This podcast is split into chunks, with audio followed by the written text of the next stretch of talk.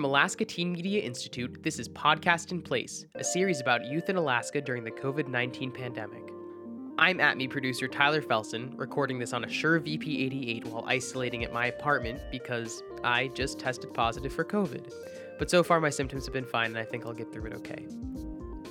Rupali Limaye is an associate scientist in the Departments of International Health, Epidemiology, and Health Behavior in Society at the Johns Hopkins Bloomberg School of Public Health. She primarily studies vaccine behaviors and has been researching vaccine hesitancy for over eight years so she's had her work cut out for her in the last couple of years. ATME producer Zin Rogers spoke with Limaye about her research, including how to have conversations with those who may be hesitant about vaccines, how the public's response to COVID compares to past public health crises, and initiatives to combat misinformation around infectious diseases. They spoke on January 31st, 2022.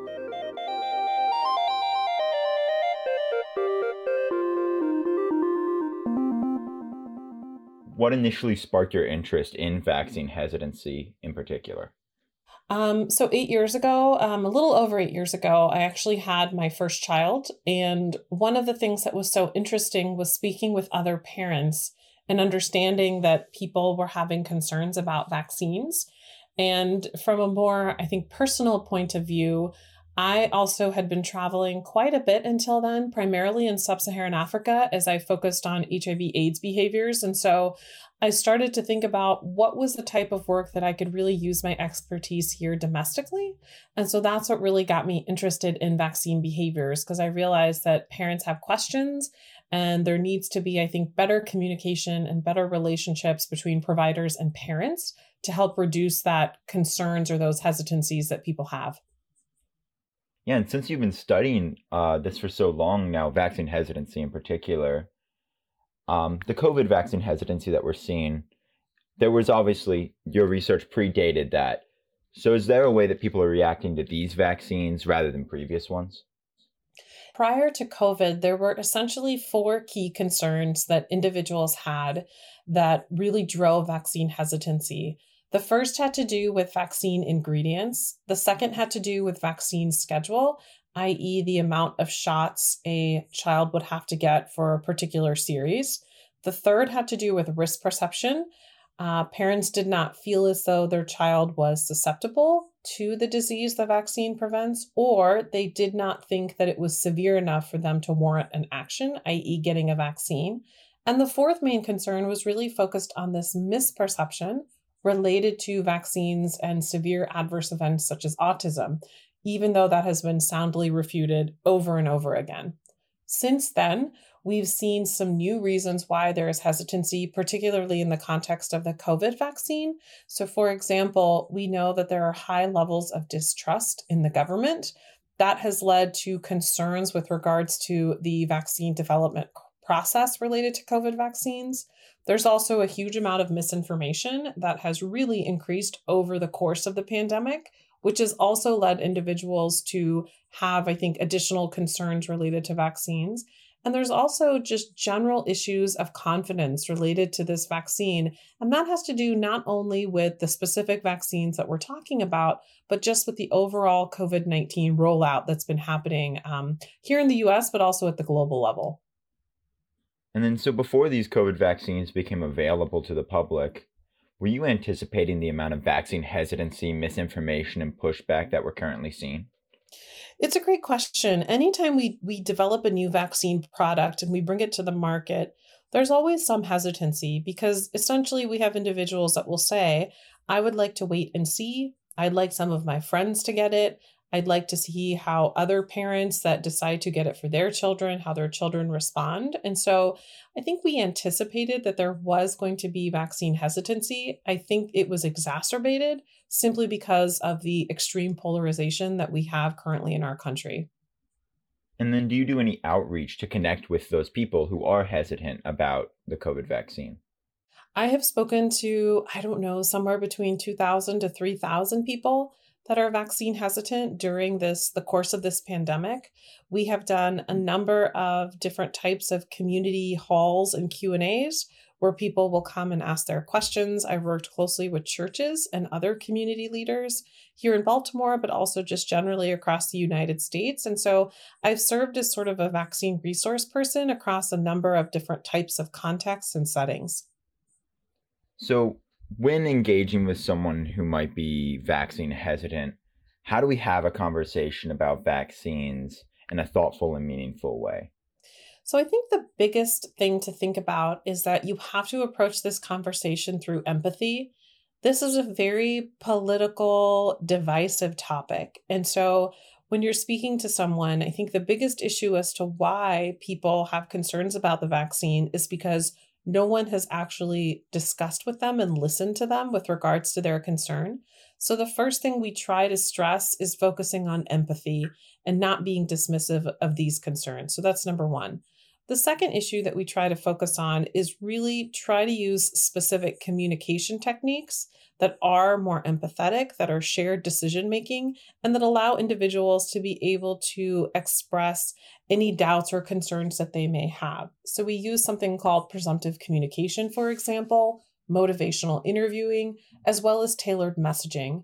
And these three techniques can really help individuals have these conversations. And so that it, it will hopefully be less divisive and will be more, I think, conversational and more coming to a shared decision making type of a process.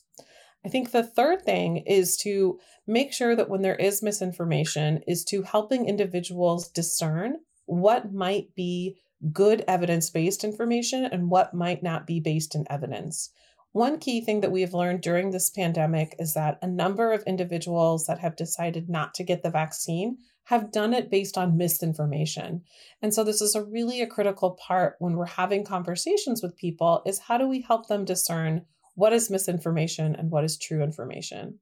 And I think the fourth thing is really making sure that these conversations are based in this idea that we are all working towards the same goal, that we are looking to protect our communities and our families, and we're coming to a decision that's really based on evidence. And so, if their opinions are rooted in misinformation, like you said in question three, how do you navigate that? Yeah, I think the biggest thing that we have learned is that it's important not to say, well, you're wrong, right? I think it's important to say instead is restructure that conversation slightly and say something along the lines of, we know there's a lot of information out there. It's really hard to determine what is true and what is not true. Let me tell you what I know that is based in evidence based information. I think that's the first step. The second step we've learned is really trying to point people to evidence based information. So people might say, oh, well, I'm looking at this website.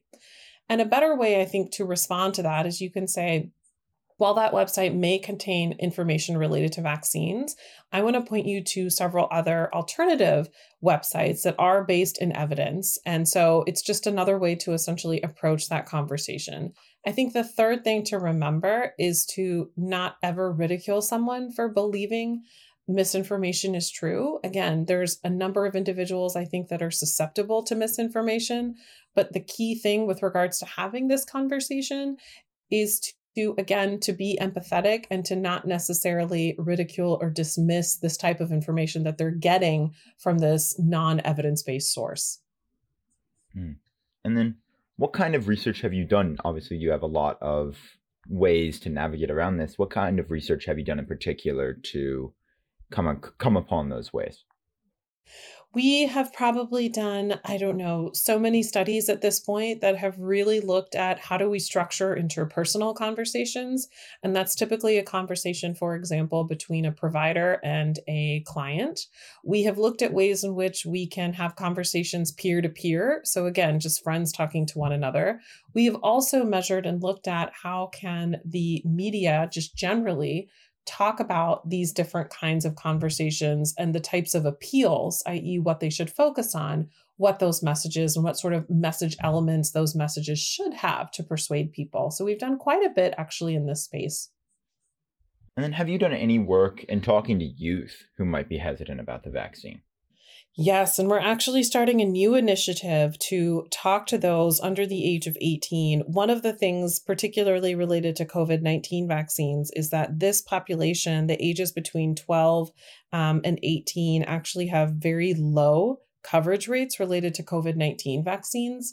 We know that's important for us to continue to engage with this conversation. And so we're currently working on an initiative that will focus on how adolescents can speak to other adolescents, again, to really focus on evidence based information related to the vaccine. And so you've talked about a lot of people in the outreach that you're doing to get them to have more knowledge around vaccines do you ever worry that the people who need this information the most might be the last ones to seek it out? It's a really great question. And I think you're exactly right. I think that people that we do engage with are people that do want to engage on this topic. We know that there's a proportion of the population that is probably thinking the reasons why they don't want to get a vaccine are based in misinformation, but also don't want to have a conversation about it. And that's a real challenge. We're continuing to see that proportion of the population grow. And the key here is can we think of some innovative and different approaches to try to reach out to those specific segments of the population um, so that we can continue to engage in conversation with them? And what is the best channel to getting that reliable information to them? I think the biggest thing that we have learned is that it's important to tailor the information. So, for example, when we were trying to work with individuals that were older, social media is not the way to go. And actually, telephone conversations or even printed material was the way to go. When we're working with younger individuals, we do know that some individuals really like these very short snippets of information, like a TikTok, for example, or something on Instagram. And so I think the key here is that there's not one specific platform that an individual should use. The key here is to tailor the platform to what individuals in that segment really like to go to for information, whether that's social media, whether that's peer to peer, whether that's using a doctor to deliver that information or a faith based leader. Very cool. Very cool. And so you've done work in a lot of countries. So how how does your research change and in the current day how has COVID has vaccine hesitancy changed depending on the country that you are working in?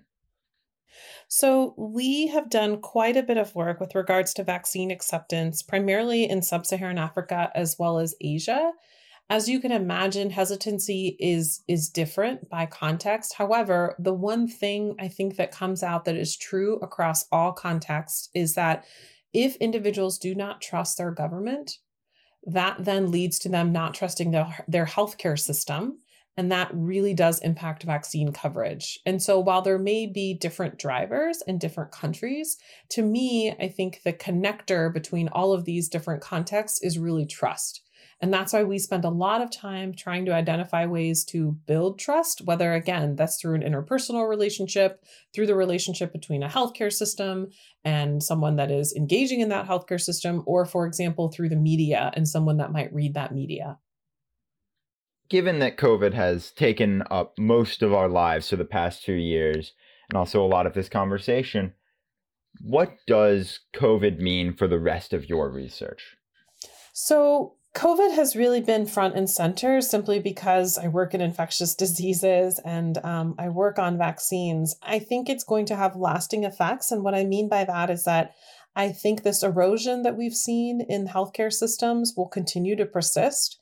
It will now spill over to other issues, for example. We've already started to see that because of COVID, we will likely see drops in other vaccine coverage rates, i.e., like measles and rubella vaccine, for example.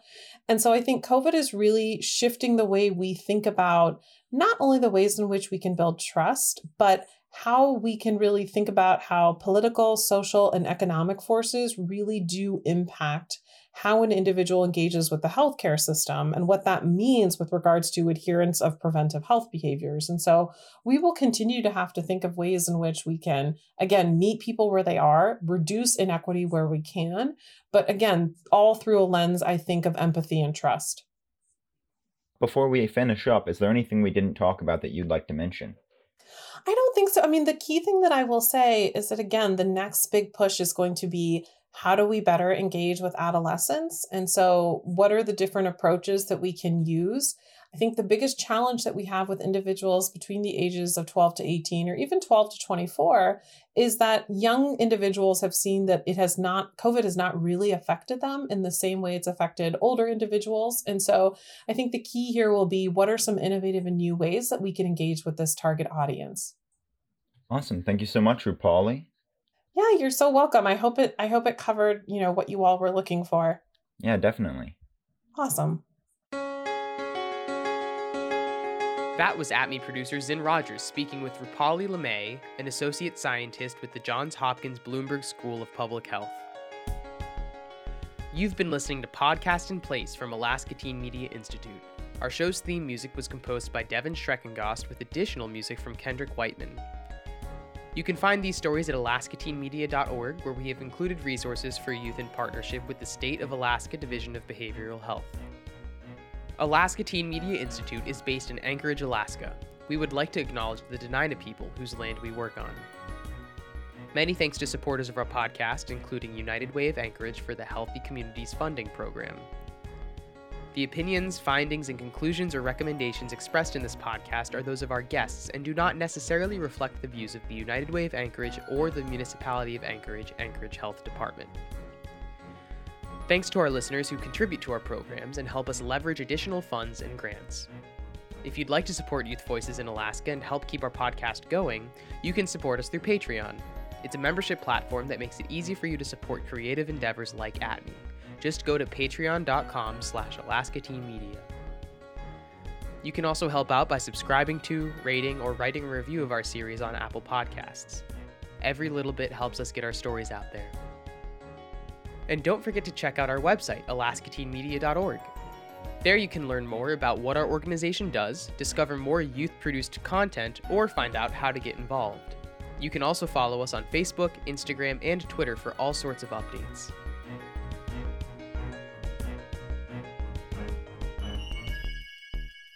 For Alaska Teen Media Institute, I'm Tyler Felsen. Thanks for listening.